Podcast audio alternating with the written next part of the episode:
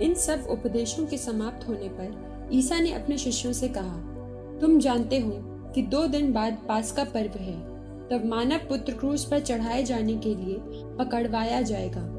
उस समय कैफस नामक प्रधान याजक के महल में महायाजक और जनता के नेता एकत्र हो गए और उन्होंने आपस में ये परामर्श किया कि हम किस प्रकार ईसा को छल से गिरफ़्तार कर लें और मरवा दें। फिर भी वे कहते थे पर्व के दिनों में नहीं, कहीं ऐसा ना हो कि जनता में हंगामा हो जाए। जब ईसा बेथानिया में सिमोन कोढ़ी के यहाँ थे तो एक महिला संगमरमर के पात्र में बहुमूल्य इत्र लेकर आई। ईसा भोजन कर ही रहे थे कि उसने उनके सर पर इत्र उड़ेल दिया। शिष्य ये देखकर झुंझला उठे और बोले, ये अपव्यय क्यों? ये इत्र ऊँचे दामों पर बिक सकता था।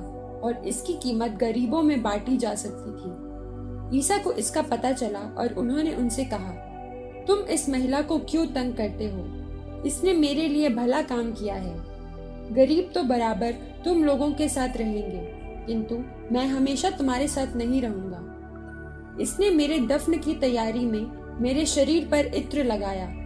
मैं तुम लोगों से ये कहता हूँ, सारे संसार में जहाँ कहीं इस सुसमाचार का प्रचार किया जाएगा वहाँ इसकी स्मृति में इसके इस कार्य की चर्चा होगी। तब बारहों में से एक यूदस इसकारियोती नामक व्यक्ति ने महायाजकों के पास जाकर कहा यदि मैं ईसा को आप लोगों के हवाले कर दूँ, तो आप मुझे क्या देने को तैयार हैं? उन्होंने उसे चांदी के तीस सिक्के दिए। उस समय से यूदस ईसा को पकड़वाने का अवसर ढूंढता रहा।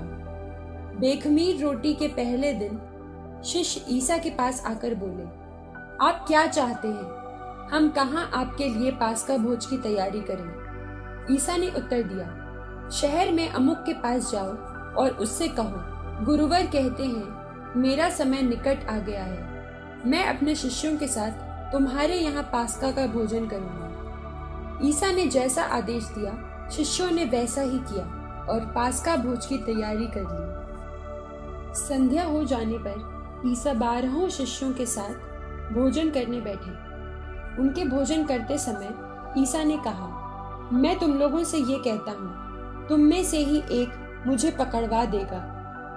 वे बहुत उदास हो गए और एक एक कर उनसे पूछने लगे, प्रभु, कहीं वो मैं तो नहीं हूँ?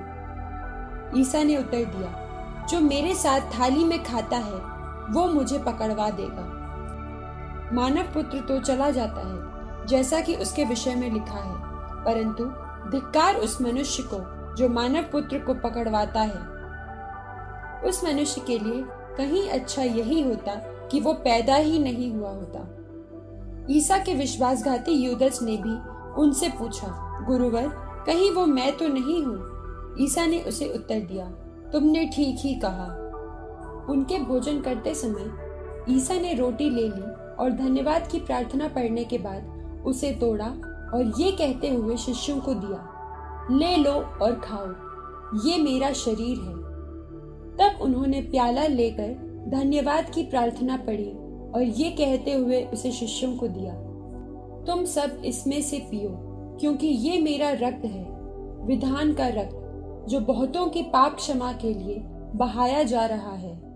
मैं तुम लोगों से कहता हूँ, जब तक मैं अपने पिता के राज्य में तुम्हारे साथ नवीन रस न पी लूँ, तब तक मैं दाग का ये रस फिर नहीं पीऊँगा। भजन गाने के बाद वे जैतून पहाड़ चल दिए। उस समय ईसा ने उनसे कहा इसी रात को तुम सब मेरे कारण विचलित हो जाओगे क्योंकि ये लिखा है मैं चरवाहे को मारूँगा और झुंड की भीड़े तितर बितर हो जाएँगी। किंतु अपने पुनरुत्थान के बाद मैं तुम लोगों से पहले गलीलिया जाऊँगा। इस पर पेत्रोस ने ईसा से कहा आपके कारण चाहे सभी विचलित हो जाएँ, किंतु मैं कभी विचलित नहीं होऊँगा। ईसा ने उसे उत्तर दिया मैं तुमसे ये कहता हूँ इसी रात को मुर्गे के बांग देने से पहले ही तुम मुझे तीन बार अस्वीकार करोगे। पेतरुस ने उनसे कहा मुझे आपके साथ चाहे मरना ही क्यों न पड़े मैं आपको कभी अस्वीकार नहीं करूँगा। और सभी शिष्यों ने यही कहा। जब ईसा अपने शिष्यों के साथ गेतसेमिनी नामक बारी पहुँचे तो वे उनसे बोले, तुम लोग यहाँ बैठे रहो, मैं तब तक वहाँ प्रार्थना करने जाता हूँ। वे पेतरुस और जेबेदी के दो पुत्रों को अपने साथ ले गए। वे उदास तथा व्याकुल होने लगे और उनसे बोले, मेरी आत्मा इतनी उदास है कि मैं मरने मरने को हूँ। यहाँ ठहर जाओ और मेरे साथ जागते रहो। वे कुछ आगे बढ़कर मुँह के बल गिर पड़े और उन्होंने ये कहते हुए प्रार्थना की, मेरे पिता, यदि हो सके तो ये प्याला मुझसे टल जाए। फिर भी मेरी नहीं, बल्कि तेरी ही इच्छा पूरी हो। तब वे अपने शिष्यों के पास गए और उन्हें सोया हुआ देखकर पेतरुस से बोले, क्या तुम लोग घंटे भर भी मेरे साथ नहीं जाग सके?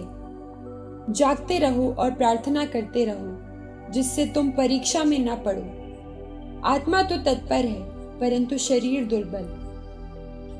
वे फिर दूसरी बार गए और उन्होंने ये कहते हुए प्रार्थना की, मेरे पिता, यदि ये प्याला मेरे पिए बिना नहीं टल सकता तो तेरी ही इच्छा पूरी हो।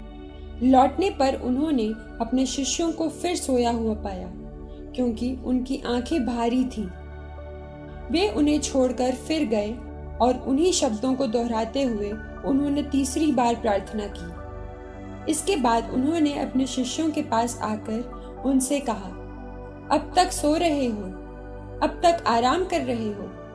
देखो, वो घड़ी आ गई है, जब मानव पुत्र पापियों के हवाले कर दिया जाएगा। उठो, हम चले।